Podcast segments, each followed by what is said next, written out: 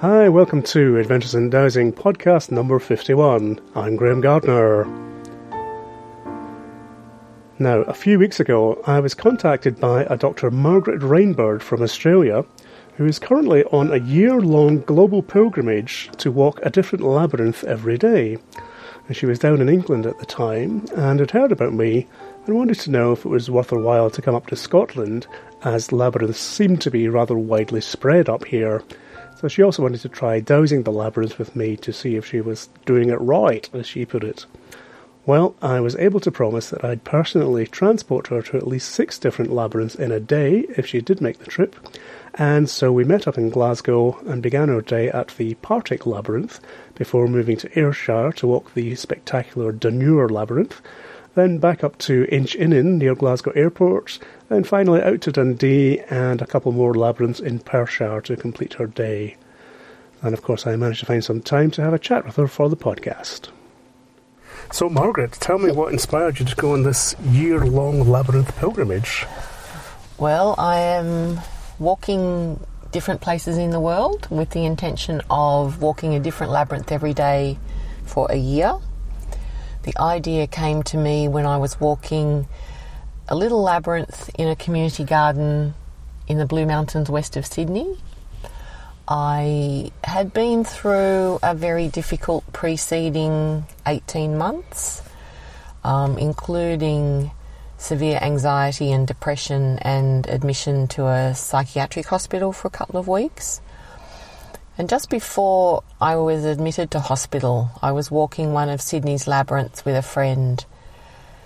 And yeah, at a low ebb in emotion and motivation, and the thought came to me all that this labyrinth is asking of me is to take the next step.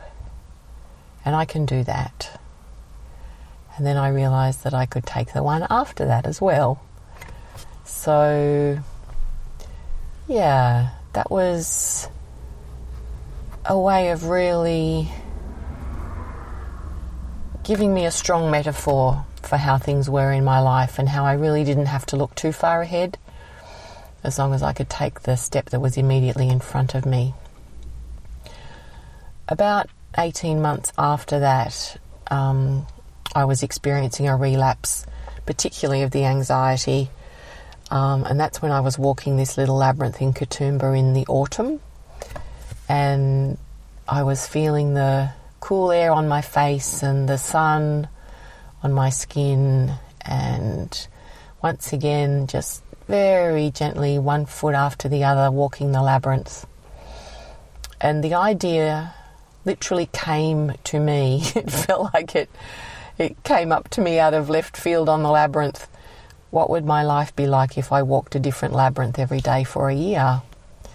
And I felt quite excited at that prospect. Um, there aren't 365 labyrinths in Australia. So I thought, well, yeah, it would be exciting to find out. And I also had the sense that it would be an opportunity for me to live life more from a place of invitation and inspiration and serendipity rather than planning and organising, which is my normal mode of operation. So, yeah, it, it wasn't a good time for me to pursue that idea at that particular time, but it, it stayed in the background for the next 18 months. So, how did you set up the logistics for this? I mean, you know, did you have to rent out your house, and did you have to fundraise for it? Um, I was renting the apartment that I was living in with my two children. So I gave up that apartment. I left my job as a palliative care doctor at a hospital in Sydney. So I yeah, I've packed up my home, I've quit my job. I've set out on this journey with no idea what faces me at the end of it. Okay. And it's been what, uh, three months now? Uh, two and a half, yes. Two and a half, yes, yeah, yeah. yeah. And you've been to, well, how many labyrinths have you walked so far? Oh, mm, total number I haven't counted up, but I started in Chartres in France, doing a workshop there and walking that labyrinth. Then I went to Cornwall for a week, then Gotland off Sweden for a week, Ireland for two and a half weeks, and now England. So I, I have walked many, many labyrinths in that time. And if I can't physically walk one on the ground on any particular day, then I'm either drawing or walking a pre existing finger labyrinth instead. So technically, I have I have walked a labyrinth every day. They're just not always on the ground. um, and did, have you come to the labyrinth quite recently in your life, or have you always sort of been in, interested in them? I first encountered it in about 2001, and I liked the sound of a path for walking meditation because I found it very hard to settle my mind if I was just sitting still. And also, I knew that for me, walking along the beach or through the bush was often a time when inspiration would come to me or things would get clarified. So, yeah, I was attracted to the idea of this path for meditation. What's the um, the, the motto? Uh, how does it go? It is solved by walking. Yeah, yeah, yeah, And I first heard about a labyrinth in a book by Rachel Remen called Kitchen Table Wisdom. And I went to California to do a workshop with her, but it wasn't based on the labyrinth. But, you know, as these things sometimes turn out, when I returned to Sydney from that, there was a woman running a workshop on labyrinths. So, yeah, I attended that, found out how to create the seven circuit labyrinth. Made one in my garden, and it kind of went on from there. Mm-hmm. Uh, my family and I made a portable canvas seven circuit labyrinth as well, um, which we drew on with chalk and then painted in an underground car park one Sunday afternoon, stepping in the paint and making wobbly lines. But yeah, it, so I've taken that to different places and introduced the labyrinth to people that way. Mm-hmm. Um, so yeah, first first encounter was in about 2001, and it's grown from there. And now another thing that I've done is whenever I'm going on holidays anywhere, I've tended to have a look and see if there were labyrinths that I could visit in those particular locations, like Tasmania and New Zealand and places like that. So that that's kind of that tendency, but on a much grander scale. yeah, I, I always do that as well. I must confess. I always check, check the uh, labyrinth locator, to see where there are labyrinths where you're going. So, yeah, yeah, it's good fun. So, so tell us about your uh, your encounter with the labyrinth in Chartres Cathedral, because that was with Lauren Artress, was it? It was. Yeah. It was. Yeah, Lauren was conducting a workshop, and I wanted, I wanted to visit Chartres under those circumstances, so that I knew for at least a time we would have free access to the um, to the labyrinth and that was a wonderful experience. We had half day sort of workshop, and then in the afternoon we do something like a tour of the town or, um, you know, just free time. And then on two evenings in particular, really stand out. One where we did a, a candlelit walk of the magnificent crypt of the cathedral, and then the following night, a candlelit walk of the labyrinth. And you know, to see and walk that ancient stone path that's been there for 800 years and think about who before me had walked that same path was mm. and I guess one thing I haven't mentioned is um, I was diagnosed with two brain tumours three days before Christmas and I had already signed up for this workshop in Chartres. So the night before my surgery, I created the image in my mind of still being able to attend that workshop and kneeling at the entrance to the labyrinth and placing my forehead on that floor um, by way of giving thanks for my survival and I got to do that. Excellent. So that kind of brought an extra poignancy for me to mm. to that labyrinth walk because I'd not only survived but been able to to do the travel and to be there for that experience. Yeah, it must be amazing just to be able to do a, a Yeah. labyrinth walk with nobody else there, just the candles around the outside. It was. It was. Yeah. It was beautiful. Yeah, my experience of walking that one was completely different. It was just like absolutely full of people. Mm. It took us over an hour just to walk into the centre. So, And we had medieval musicians who were mm, playing music and singing as well, and to hear the voices echoing back off those ancient stones is is quite phenomenal. hmm So, what's your favourite uh, type of labyrinth? Would you say? Do you prefer the Chartres one, or do you like the seven circuit classical? Mm, I've always had a stronger relationship with the classical.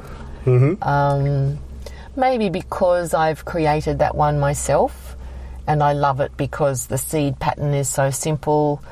Um, I can draw it on a beach very easily, which I have a tendency to often do at home in Australia. Um, but I've managed to do a couple of times here at low tide when enough sand was available. So, yeah, I mean, they often say the first labyrinth that you meet is the one that you love the most, and that's the one that I was initially introduced to. But I love its simplicity. I love the fact that it predates the others, and I love the fact that I can draw it anywhere I like, from the Yeah. beach to a cushion to a spare piece of notepaper if I need to calm myself. Yeah, and for me, it just has more uh, resonances with it because you know you have the the seven colors of the rainbow corresponding with the paths, the seven chakras, notes of the musical scale, you know, the traditional planets of astrology, Yes. all of that. There's just so many more uh, ref- um uh, resonance that you can tie into the seventh circuit one. Yeah. Uh, although I like the Chartres one as well, but. Um, also, the seventh circuit is uh, is quicker to walk as well. yeah. I I don't know. I often find for me somehow the Chartres one feels like a more intellectual encounter, whereas it, Mm. it's more a heart response that I have to the Seventh Circuit, and I've I've found that over and over again walking labyrinths on this trip that I'll walk the Chartres ones and enjoy them and get you know stuff out of it, but almost there's a there's an extra feeling of joy in me when I encounter the Seventh Circuit one. It's almost like I'm greeting a friend. Yeah. I think it, it's it's maybe because it is such an old pattern. It seems to resonate more with us. Yes. You know, it's, it's deeply embedded uh, in the subconscious. You know, it Yeah. is an archetypal symbol more so than the the Chartres medieval one. yes. Um, but the, the whole the Chartres one is interesting in itself. Just how that came about. You know, who came up with that design? Where was where did that first appear? You know. Mm, So, but I mean, the whole history of labyrinths is like that. Where did it first appear? it is. Yes. Yeah, yeah, Where and why and how. Yeah, yeah. Hi, I'm Philippa Langley, and I'm part of the Looking for Richard project that found Richard III in Leicester in 2012. And you are listening to Adventures in Dowsing from the British Society of Dowsers.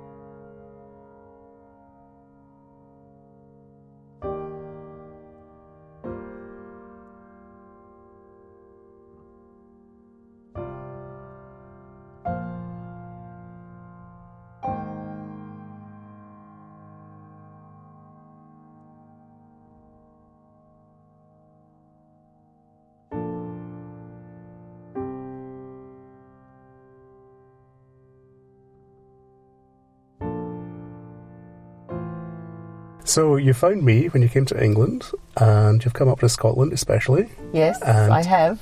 And today we have walked six labyrinths.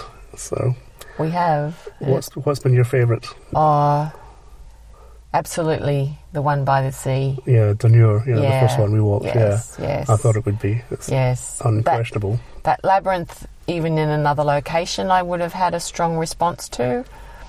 But there by the ocean and with the ruined castle in the background, it was just stunning. Yeah, Yeah, I I loved so many aspects of that one. The character in the rocks, the sounds as you walk the slate, um, the sound of the ocean behind me as I was walking it, and the rocks are large enough to have a lot of character. yeah. They've got stuff growing on them. They've got little pools of water in them.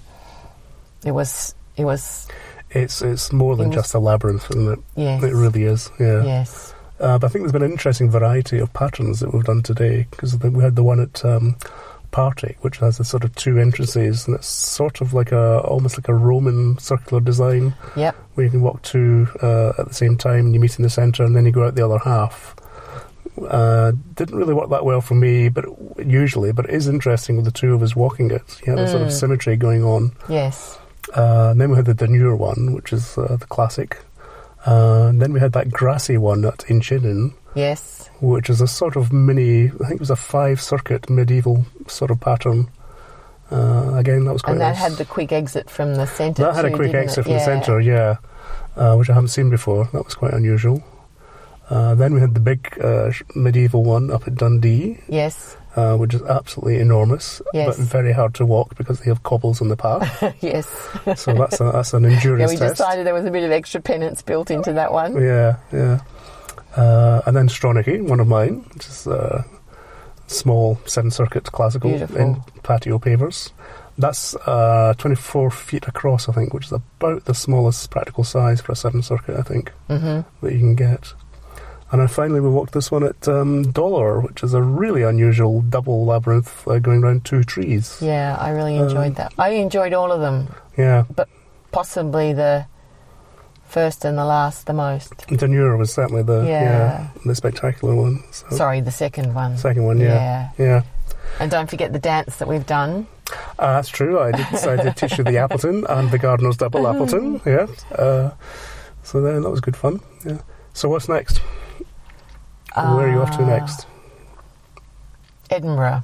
Edinburgh, the Edinburgh Labyrinth. Yes, Yeah, that's another good yes, one. Um, that's a, a traditional uh, Chartres replica. Yes. That one. Yeah. And after that, I don't know yet. Like I said to you, this, contrary to my normal practice, is is very much a day by day process. Um, I find it's really depending a lot on where the energy lies, like who gets back to me when I put out requests, or which labyrinths have the most appeal, or um, which opportunities line up with others. Yeah, it's it's fascinating, and you know, if I try to plan too far ahead, then things like my computer won't work or my phone plan runs out or or something happens to conspire against me trying to project too far into the future with which is very apt for a step by step process. This is true. Yes. So but I am going to a um, a labyrinth workshop that Jan Sellers is running in Birmingham on the 28th of July. So that's another date that's in there for sure. But hmm yeah, who knows in between. hmm Then you're off to America. Yeah, then I'm off to the US for three months. Um, I'm flying into New York. I know for sure that I'm going to North and South Carolina, to Chicago, to Minnesota, where apparently they have a very high number of labyrinths in the Minneapolis St. Paul area. Then I'm going down to the four corner states of New Mexico, Arizona, Colorado, and Utah. And then I'll spend about a month in California because, according to the Worldwide Labyrinth Locator, there are about 400 labyrinths in California alone. So I Mm. could have cheated and spent the whole year in the one place. But, um, yes. Uh, well, you've kind of um, obviated my next question, which was, what do you hope to get out of this when you're finished? Do you have any Um, inkling? No, I mean, I you think you'll write a book? Or I- oh, yeah. Yeah. Yes, definitely. And I mean, that only takes me up, the Labyrinth Gathering in Seattle in October only takes me up to six months into this um, pilgrimage. I'll be returning to Australia in November, and I don't know yet whether I'll do the second six months around Australia or whether I'll return to the US for some of that time. I may well be well and truly tired of customs and Mm. airports and um, weight restrictions by then, and who knows, I might buy a combi van and just drive around Australia and draw labyrinths on the beach. I don't know. Um, at the end of it, I don't know. Like as you say, I, I'll definitely write a book. I think I will have learnt a lot about. Um, I think it will enrich my labyrinth facilitation. I don't know whether I would look at taking other people on labyrinth tours if that's something that they wanted to do. I could start TripAdvisor for the labyrinth and give people my star rating on each of the ones that I've visited. Um, yeah, I don't fully know what will come out of it. I mean, as you know, I was working as a doctor before I left Australia. I've I've taught mindfulness meditation. Hopefully, some inspiration will unfold. Yeah. So, have you had any uh, insights from the ones we've walked today? Anything come up for you? I think confirmation um, of how much the environment adds to the labyrinth and vice versa. Um, like that one in Dunure, Dunure. Dunure, um, really reinforced for me that the labyrinth was very much enriched by being by the ocean and the sound and feel hmm and temperature of the air and the you know the materials that it was built from etc um, i personally have a much stronger internal response to organic labyrinths like that that have the potential to change over time but not change to the point of some of the ones that you and I were talking about today that really can be obliterated by time if they're not tended and cared for. Um, because they are in nature typically, unless they're inside a church or somewhere like that. So nature can take over Yeah. unless people are are tending them. But yes, I feel that I have a a much stronger response to labyrinths that aren't set in stone, so to speak, that aren't just painted on concrete or or made out of um, unchangeable paving, if that makes sense. Yeah, I totally agree with you on, on that regard. You know, the ones that are more than just a painted flat surface, the ones that have some construction materials like stones or whatever, they do they do resonate better. I think. Yeah.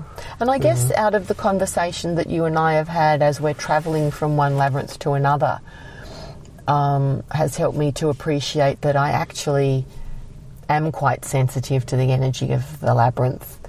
Um, and I have, in, you know, that internal response to some and not to others. And because some of what I was feeling or sensing or preferring you were confirming with, you know, the the um, the divination rods and other things. So that's been encouraging for me to Mhm.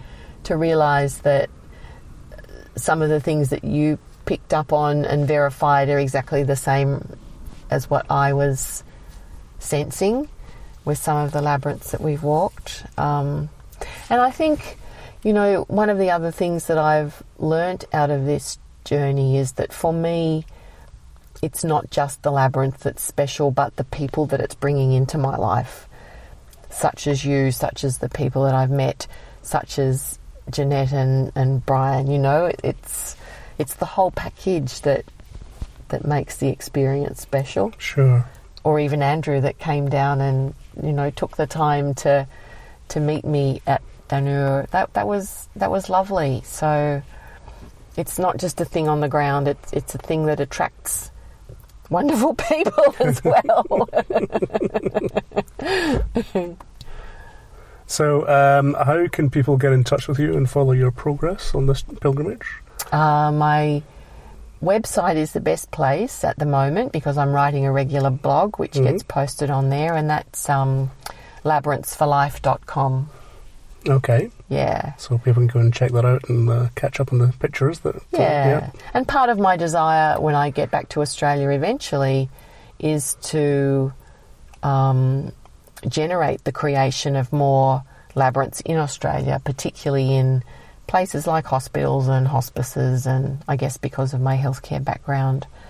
So, who knows, even people hearing about what I'm doing might help to generate some of that. Um, but yeah, I'll be hoping to contact landscape gardeners and people like that and get some more on the ground in Australia. Yeah, it, uh, if there's one thing the labyrinth does when you walk a lot of them, it does enhance your desire to make more of them. yes, yes, definitely. So yeah, yeah. Uh, well, Margaret, I've really enjoyed spending the day with you. So I'm so oh, glad that you, you found me. So it's been great. And I'm extremely grateful for your time, your knowledge. It's been a wonderful day. Well, I hope you've enjoyed that little uh, labyrinth tour with uh, Margaret Rainbird. And it just goes to show you the, the magic of the labyrinth, that, that it can bring together people from opposite sides of the world like that. Uh, you meet wonderful people in the labyrinth community. So if you haven't yet discovered the magic of labyrinths, I urge you to go and find your nearest labyrinth and start walking.